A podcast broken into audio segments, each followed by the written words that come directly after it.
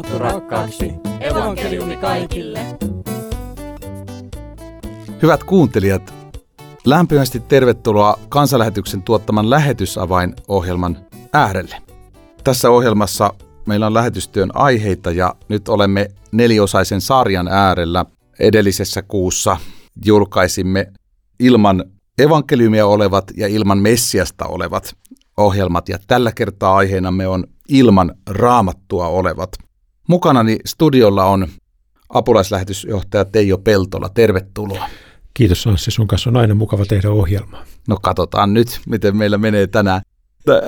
Ilman raamattua olevat liittyy raamatun käännöstyöhön ja tässä on semmoinen mielenkiintoinen yksityiskohta, kun sä oot jo kansanlähetyksellä apulaislähetysjohtajana, mutta sen lisäksi sulla on tämmöinen hallituspaikka Wycliffe raamatun kääntäjille, sä oot hallituksen puheenjohtaja, niin siitä asemasta käsin, mitä raamatun käännöstyö sulle henkilökohtaisesti merkitsee?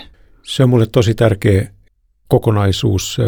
Raamatun käännöstyötähän tehdään ja raamattu käännetään aina, aina niin kuin ekumenisista lähtökohdista, eli, eli ei vain yhdelle tunnustuskunnalle, yhdelle kirkolle, vaan, vaan sille kansalle, sille kieliryhmälle, jolle, jonka parissa työskennellään ja jonka parissa halutaan vahvistaa äidinkielistä seurakuntaa ja tuoda Jumalan sana ihmisten luettavaksi ja kuultavaksi omalla kielellään, sydän, sydänten kielellä. Tämä on, tämä on, tämä on, niin kuin, tämä on juttu, joka, joka on mulle itselleni tavattoman tärkeä ja merkityksellinen ja rakas. Mitä se sulle merkitsee vielä se, että kansanlähetys ja Wycliffe Raamatukääntäjät tekee monelta osin yhteistyötä? Joo, itse asiassa meidän, meidän tota 58 lähetystyöntekijästä toista kymmentä toimii eri tavoin, vähän eri roolissa raamatukäännöstyön tehtävissä, että, että Wycliffe raamatun kääntäjät ja, ja sitten SIL järjestökokonaisuutena on meille, meille tärkeä keskeinen yhteistyökumppani, hyvin professionaalista väkeä. Me kuunnellaan kohta työntekijämme Teijan haastattelu. Onko Teija myös näissä samoissa kuvioissa mukana? Kyllä, hän on aivan huippuosaaja. No niin, Mika Järvinen haastatteli kansanlähetyksen työntekijä Teijaa. Käydään kuuntelemassa.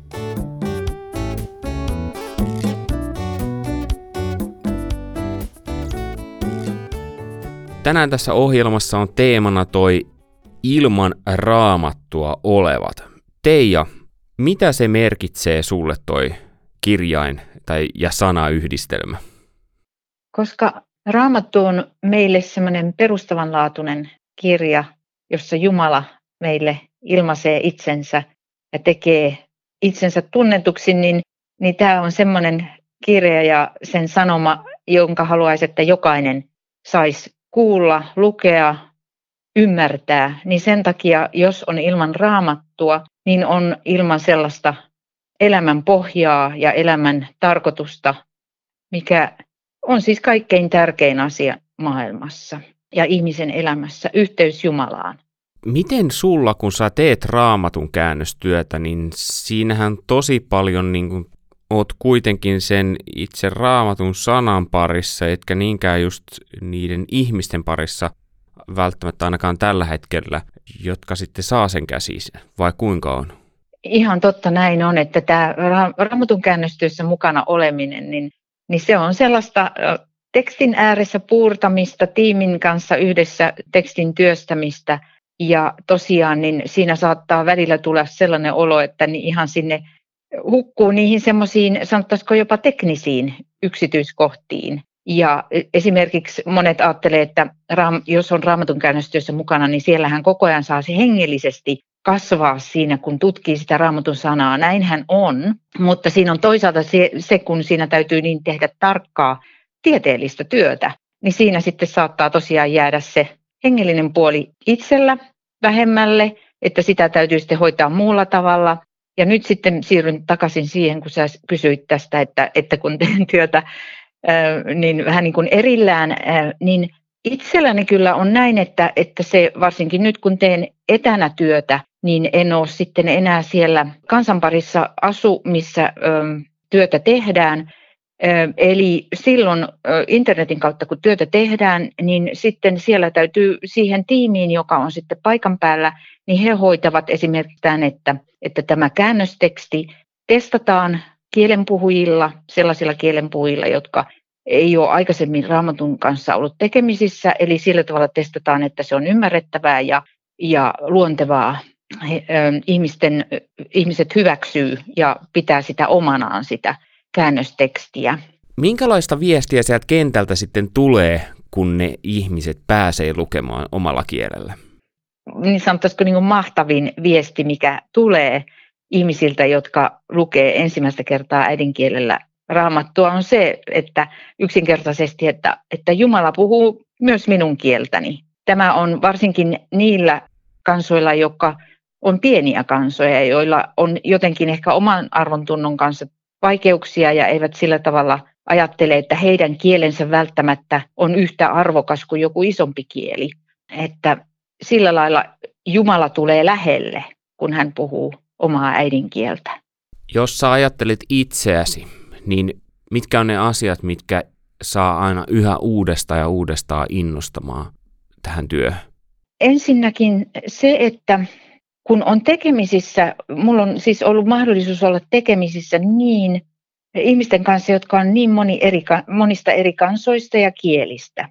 Ja on kertakaikkisen upeata nähdä, kuinka me ihmiset ollaan niin samoja, samanlaisia kuitenkin pohjimmiltamme. Ja, ja, sitten, ja sitten, että saa työskennellä erilaisten ihmisten kanssa ja eri kansoista tulevien ihmisten kanssa, niin tämä on ollut hyvin arvokasta.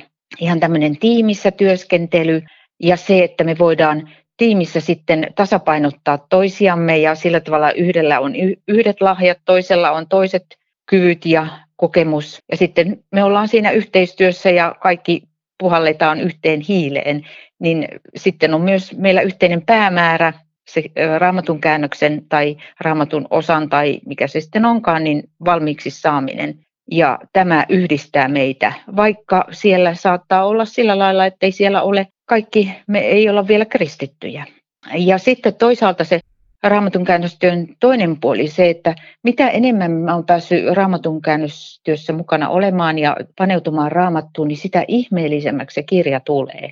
Ja sitä enemmän mä oon nähnyt, kuinka siellä esimerkiksi vanha testamentti ja uusi testamentti liittyy toisiinsa niin monin sidoksin ja, ja siis se yhtenäisyys on ihan, ihan hämmästyttävää, kun ajattelee kuinka pitkän ajan kuluessa raamattukin on valmistunut ja on koottu. Ja sitten ihan se hengellinen sanoma, mikä sieltä löytyy eri genreistä, on sitten runoutta tai historiakirjoitusta tai kirjeitä, evankelimeita, niin se on myös taas ihan, se on teoksena jo tämmöinen ainutlaatuinen just sen takia, että siellä on niin monia genrejä, monia kirjoittajia satojen vuosien aikana tuotettua, niin se on semmoinen yksinkertaisesti aarreaitta. Hei, oikein paljon kiitoksia. Kiitos Teija. Kiitos. Oli mukava jutella.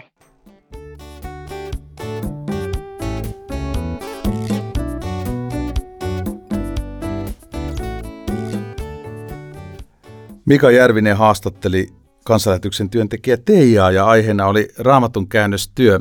Meillä tässä lähetysavan ohjelmassa aiheena ilman raamattua olevat. Teijo Peltola, kun kuuntelimme teidän haastattelua tuossa, niin mitä jäit miettimään? Mä jäin miettimään sitä, että Teija toi tuossa hyvin esille sen, kuinka siinä raamatukäännöstyössä siis tämmöinen moniammatillinen, hyvin usein kansainvälinen tiimi, jossa on kansallisia työntekijöitä, jotka puhuvat kieltä äidinkielenään. Sitten siinä on, siinä on eri alan osaajia, on, on kielitieteilijöitä, teologeja, ehkä, ehkä kasvatustieteilijöitä, ja siellä taustalla varmaan, varmaan niin kuin IT-alan osaajiakin. Niin kun ne työskentelee raamatukäännöstyön kanssa, niin, niin se tavattoman tärkeä silta sen käännöshankkeen ja seurakunnan välillä on, on se, että, että se, se, se kokoontuva seurakunta, jonka Jumalan palveluksessa ja joiden jäsenten henkilökohtaisessa elämässä sitä raamattua tullaan käyttämään, niin heidät otetaan alusta saakka mukaan siihen prosessiin sillä tavalla, että, että, että sitten kun, kun ensimmäiset kirjat, kun evankeliumi tai, tai psalmit tai vanhan testamentin kirja, kun se käännetään – ja, ja, ja ihmiset saavat sen käsiinsä, niin he ovat olleet sitä ikään kuin tekemässä. Et, et seurakunta on niin kuin kulkenut siinä matkalla mukana. Ja tämähän on myös hyvin tämmöinen sensitiivinen kysymys, että, että kaikissa yhteiskunnissa se ei ole mahdollista.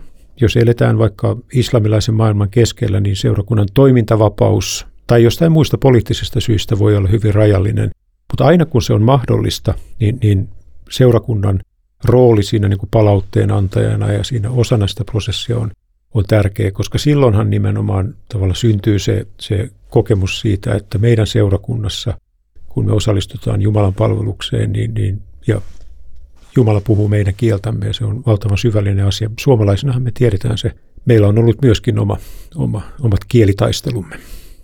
Teija tosiaan puhui tuossa siitä, että näitä käännöksiä aina tarkastetaan niillä paikallisilla, jotka, jotka osaa sitä kieltä. Ja, ja minulle jäi semmoinen olo, että tämä vaikuttaa tosi moniin niin kuin jo, jo tässä projektin vaiheissa, että ne, jotka tätä työtä tukee ja on pitkäjänteistä työtä, niin kuin Teija sanoi, että voi kestää jotenkin kauan, niin kuin, niin kuin Raamattukin on alun perin koottu niin kuin aikojen kuluessa, niin, niin tota, miten isossa jutussa me oikein ollaan mukana, kun me käännetään Raamattua? Mä ajattelin, että me ollaan, me ollaan niin kuin, siis sillä tavalla valtavan isossa jutussa, että, että Kristuksen kirkko on aina, se on aina niin kuin, se on olemassa paikallisella tasolla.